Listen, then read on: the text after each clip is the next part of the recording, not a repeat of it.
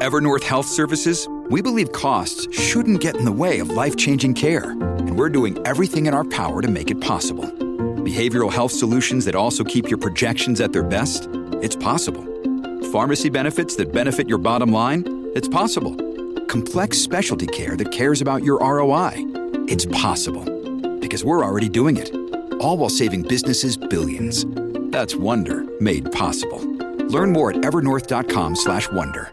Another day is here, and you're ready for it. What to wear? Check. Breakfast, lunch, and dinner? Check. Planning for what's next and how to save for it? That's where Bank of America can help. For your financial to-dos, Bank of America has experts ready to help get you closer to your goals. Get started at one of our local financial centers or twenty-four seven in our mobile banking app. Find a location near you at bankofamerica.com slash talk to us. What would you like the power to do? Mobile banking requires downloading the app and is only available for select devices. Message and data rates may apply. Bank of America N A, member F D I C. If you like listening to Warriors in Their Own Words, check out our other show, the Medal of Honor podcast. The link is in the show description.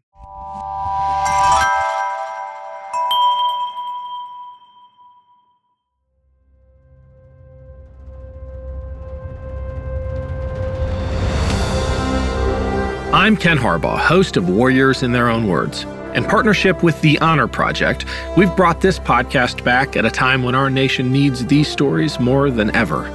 Warriors in Their Own Words is our attempt to present an unvarnished, unsanitized truth of what we have asked of those who defend this nation. Thank you for listening, and by doing so, honoring those who have served. Today, we'll hear from Major Richard Jacobson. Jacobson served as a Pathfinder pilot during World War Two and fought in the invasion of Normandy. It was his job to fly small paratrooper groups called Pathfinders to landing zones ahead of major paratrooper missions so that the area could be scouted and marked.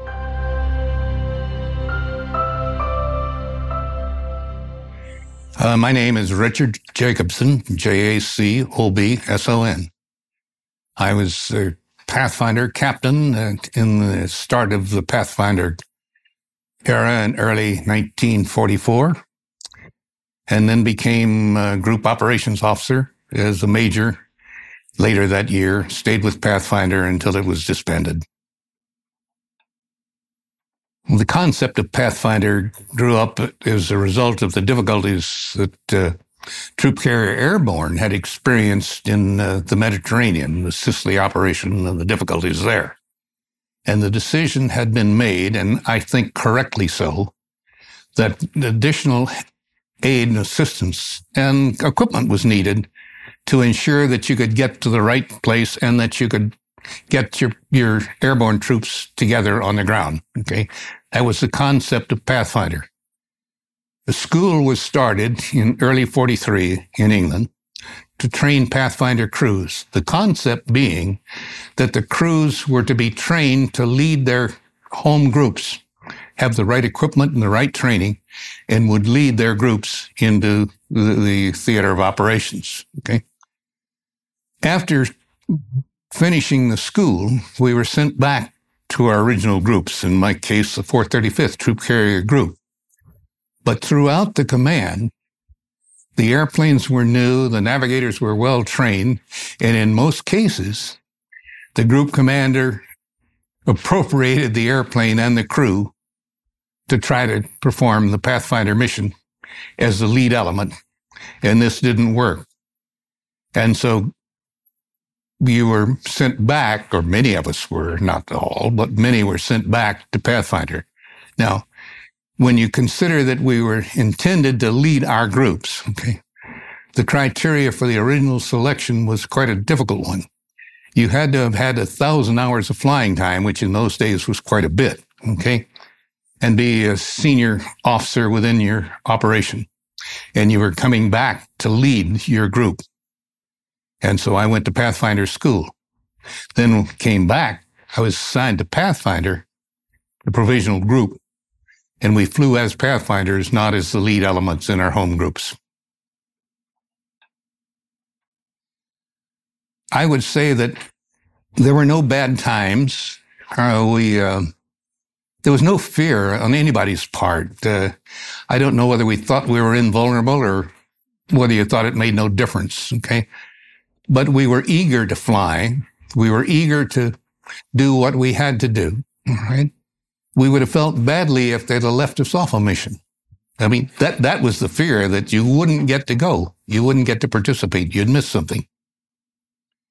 But, uh, you know, we had good quarters, good food, uh, all the best of things. It was not the, it was not the war you see in the story of mud and trenches and so forth. We had a good life in England. I would say this, and I and I've been quoted in the in the airborne magazines this way, that the the airborne pathfinders were the true heroes. Okay, they took all the risks that the uh, troop carrier pilots did in getting into the target, and then they stayed to fight a war, and we came home. Uh, were the uh, pilots rabble rousers? No, or, the original pilots were the best, I think, that Troop Carrier Command had. Best trained, excellent, excellent. The, the the Normandy group was as good a group of pilots as I have ever known. Later, when the decision was made to expand from a school and a small unit to a full group, then we got some of the malcontents and, and some who were problems. But the original group, the Normandy group, were great officers, great pilots. The question of what was the greatest danger as a Pathfinder pilot, quite frankly, and, and we've all talked about this, nobody felt that there was great danger, okay?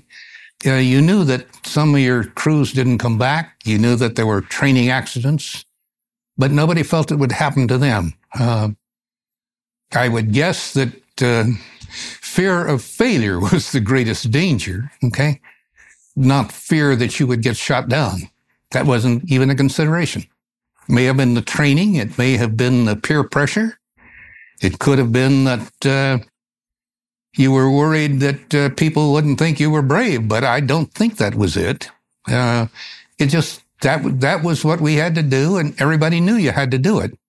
And quite frankly, we've talked about that many, many times. Nobody ever refused a mission. Uh, people would fight to get on one. If you asked for volunteers, every man in the squadron would step forward. Um, you didn't consider that to be a danger. I guess we thought we'd, we were in, invincible, invulnerable. If you consider, and you're speaking of what limitations did you have to deal with, if you consider that you were going absolutely blind, in essence, except for what equipment you had on the airplane, into enemy territory, blacked out, no road maps, no signs on the ground, okay? The limitation was, can you get to where you want to go, okay? Can you be in the right place? That was the one concern of Pathfinder. Could you get to the right place? And the equipment helped to do that. Uh, it took well-trained navigators to do it, and they were the strength of Pathfinder. In the plane, you're getting instructions from from your navigator. Now, remember that in Pathfinder, okay, we didn't have Rebecca Eureka because we were carrying it, okay? So we were dependent upon, uh, in our case, the, the two uh, electronic systems that we had, S C R seven seventeen, the radar, and uh, Mark two G equipment, which the British had developed. The navigator told you what to do. All you did was steer, quite frankly. I'd like to say, oh, oh boy, I did all these great things, but what I did was listen to my navigator. For Normandy, everything we had done, and this is a period of uh, some three years, was training for Normandy. Learning to fly, learning to fly formation, learning to fly at night, blacked out. Okay, learning to fly uh, without ground assistance, okay, learning to operate as a crew. The um, preparation for Normandy was that each element leader was allowed to pick his own route, now within certain corridors, and to plan his own way in, okay? We had planned ours very carefully to try to avoid uh, as much of the known flak as possible and to get to the right place, okay? We flew um, at my uh, option fifty feet off the channel going in with the radar altimeter set so that it would be at fifty feet and showing red, and picked up salt spray on the windshield, okay? Prior to crossing the coast, we pulled up to get out of small arms fire and then descended again to altitude. What's going through your mind is that we're quite low. you, you don't want to go any lower. Uh, that we're going to stay below radar coverage, okay? And we did. Now, I'd like to say everything went just perfectly, but it didn't, okay? We had aboard not only the normal crew, but in addition, we had a British observer to uh, observe our operation of the British equipment, Mark two G.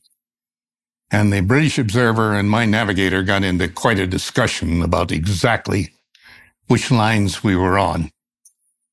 And I pointed out we were approaching the I P because we had breaks in the clouds and we could see the ground fairly well at times.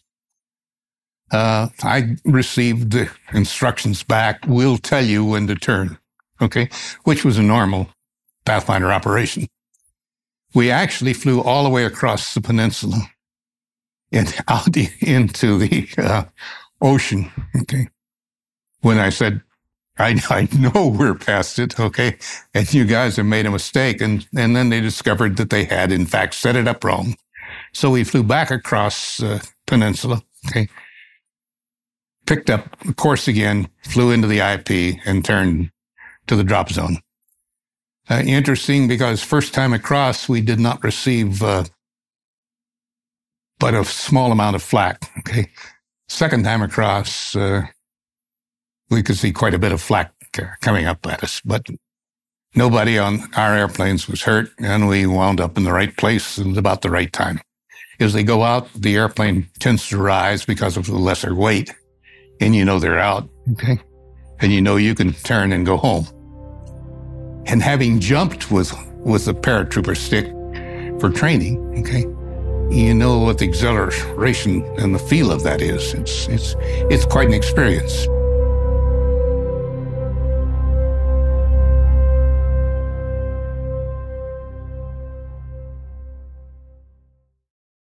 Your brain needs support, and new Ollie Brainy Chews are a delightful way to take care of your cognitive health. Made with scientifically backed ingredients like Thai ginger, L-theanine, and caffeine, Brainy Chews support healthy brain function and help you find your focus, stay chill, or get energized. Be kind to your mind and get these nootropic chews at ollie dot com. That's O L L Y dot com. These statements have not been evaluated by the Food and Drug Administration. This product is not intended to diagnose, treat, cure, or prevent any disease. When you need mealtime inspiration, it's worth shopping Kroger, where you'll find over thirty thousand mouth-watering choices that excite your inner foodie. And no matter what tasty choice you make, you'll enjoy our everyday low prices, plus extra ways to save, like digital coupons worth over six hundred dollars each week. You can also save up to one dollar off per gallon at the pump with fuel points. More savings and more inspiring flavors make shopping Kroger worth it every time. Kroger, fresh for everyone. Fuel restrictions apply.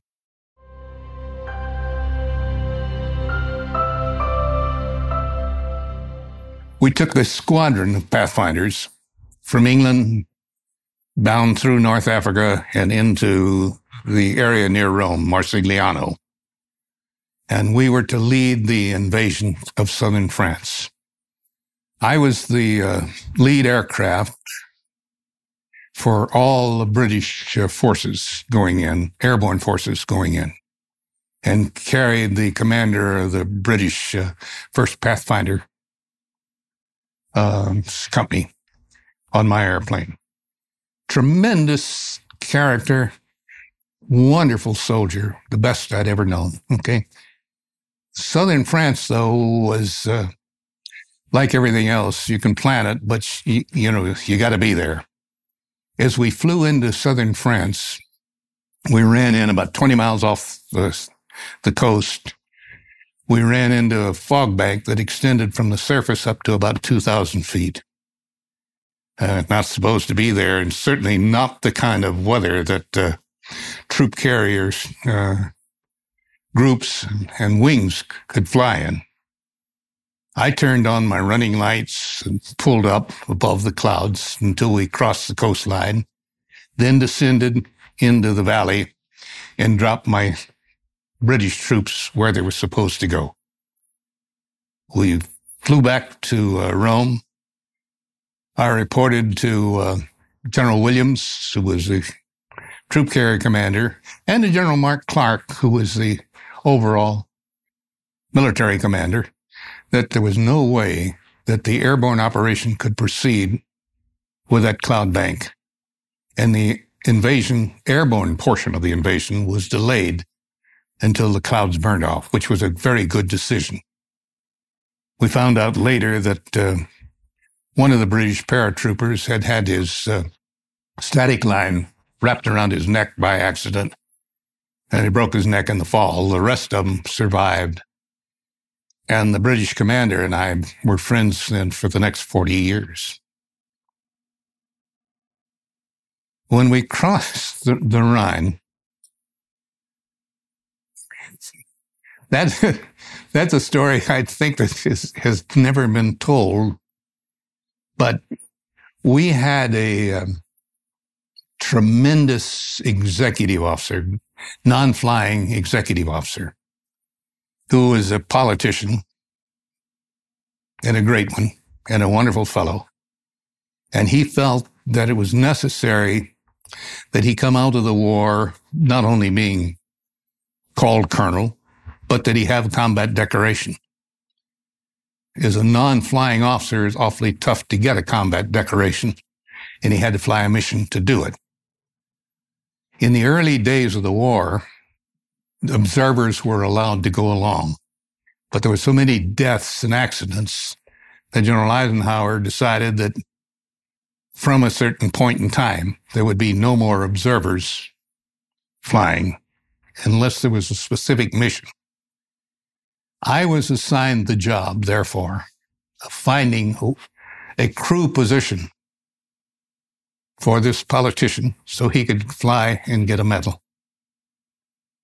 I couldn't have him be the engineer because uh, might need the engineer.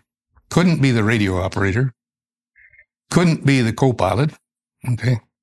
Couldn't be the navigator. I mean, he could be the co-pilot, but could not be the navigator. So I chose to fly this non-flying officer as my co-pilot, and I am flying deputy command lead, which means there's a string of miles, hundreds of miles of troop carrier airplanes behind me.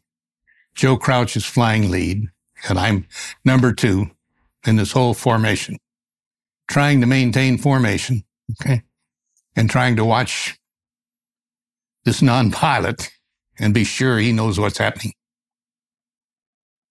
I had about a month to train him, and I had decided that I did not need to train him to take off an airplane because I was going to take off. The only reason we'd need a co-pilot is if something happened to me, so he needed to be taught to land an airplane. And so I spent a month teaching him to land an airplane. That was all the training that he had. And we flew into Germany that way with a non-flying officer on my right. He was really interested in seeing Germany, but it, when the flak came up, he, he thought he could hide better under the instrument panel than by watching out the window. So he missed most of Germany. We flew as a group in, into uh, Germany, not as pathfinders, but as a pathfinder group flying an, an airborne drop. And because of the performance that we had previously demonstrated, we were selected to lead one of the two columns. So we were the first group in our column. Well, I think it is certainly true that everybody didn't get to the right place, okay? Uh, and all the time, or on time all the time. There were uh,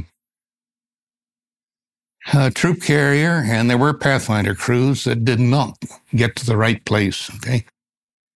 But the precise location is an argument I'll have with uh, Ambrose any day. The, a point on the ground is selected as being the point, and what you try to do with with an airborne stick is drop them so they spread across that point, okay?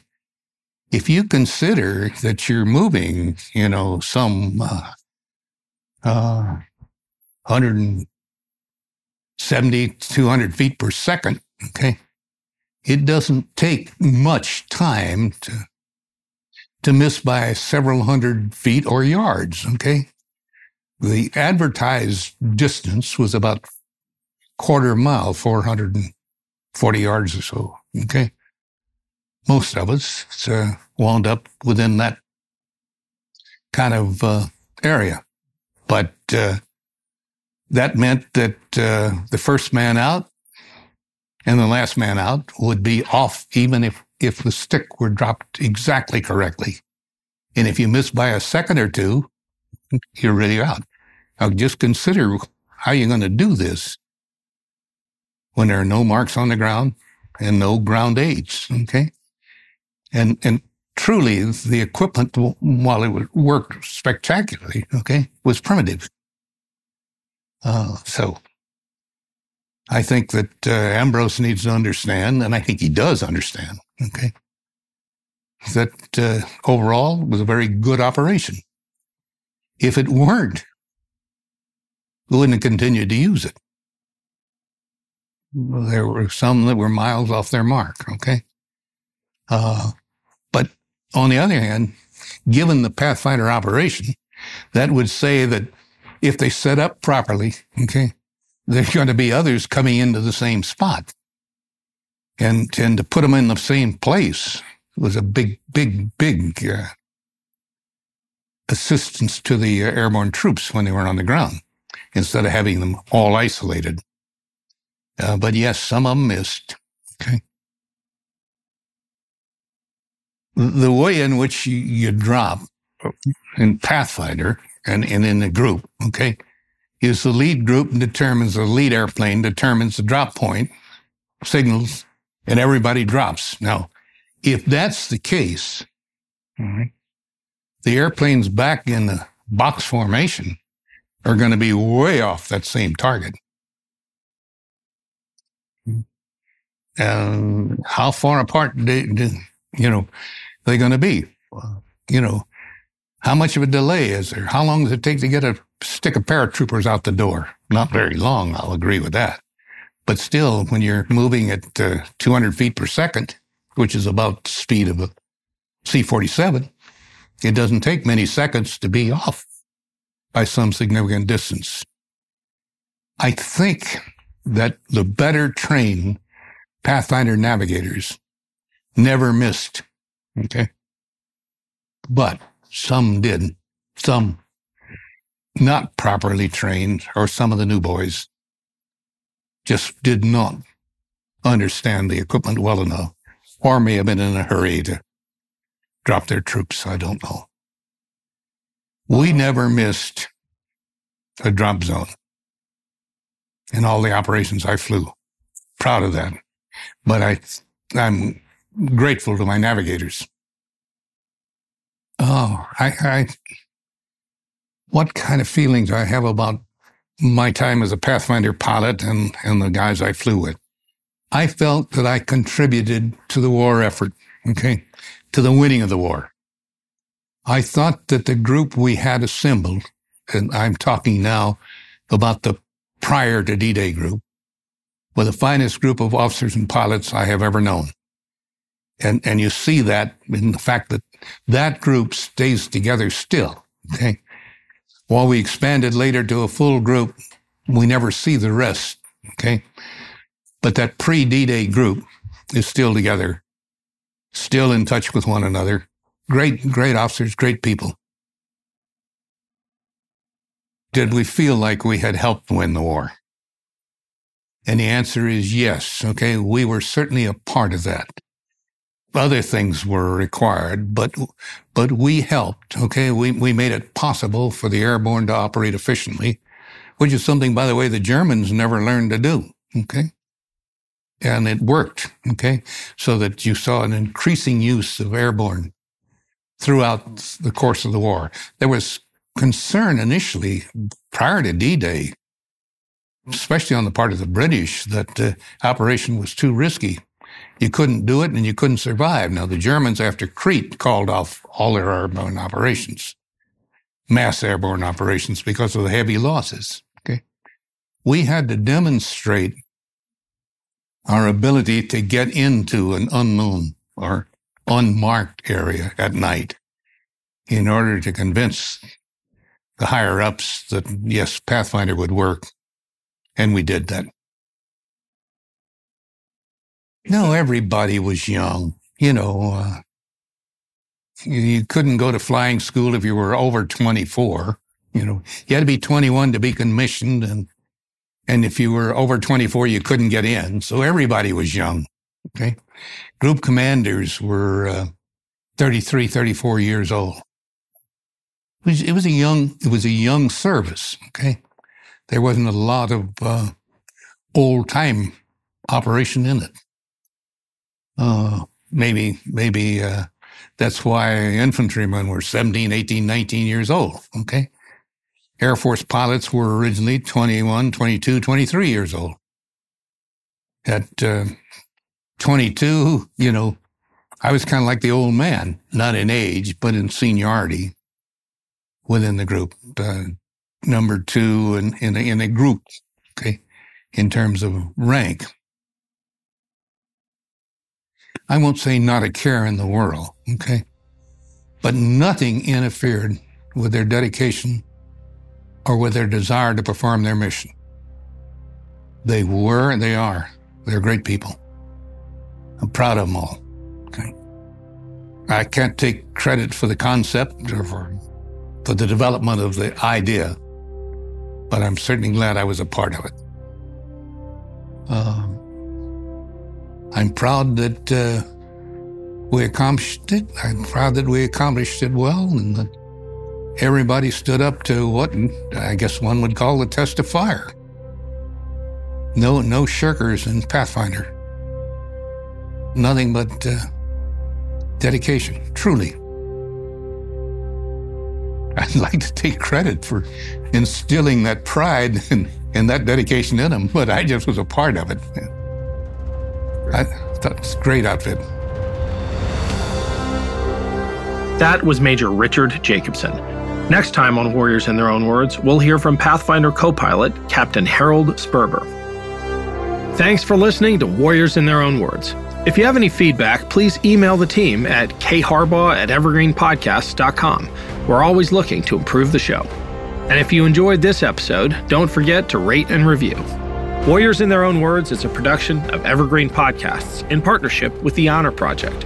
Our producer is Declan Roars. Bridget Coyne is our production director, and Sean Rule Hoffman is our audio engineer. Special thanks to Evergreen executive producers Joan Andrews, Michael DeAloia, and David Moss. I'm Ken Harbaugh, and this is Warriors in Their Own Words. With the Lucky Land Slots, you can get lucky just about anywhere. This is your captain speaking. Uh, we've got clear runway and the weather's fine, but we're just going to circle up here a while and uh, get lucky. No, no, nothing like that. It's just these cash prizes add up quick. So I suggest you sit back, keep your tray table upright, and start getting lucky. Play for free at lucky land slots dot com. Are you feeling lucky? No purchase necessary. Void where prohibited by law. eighteen plus terms and conditions apply. See website for details.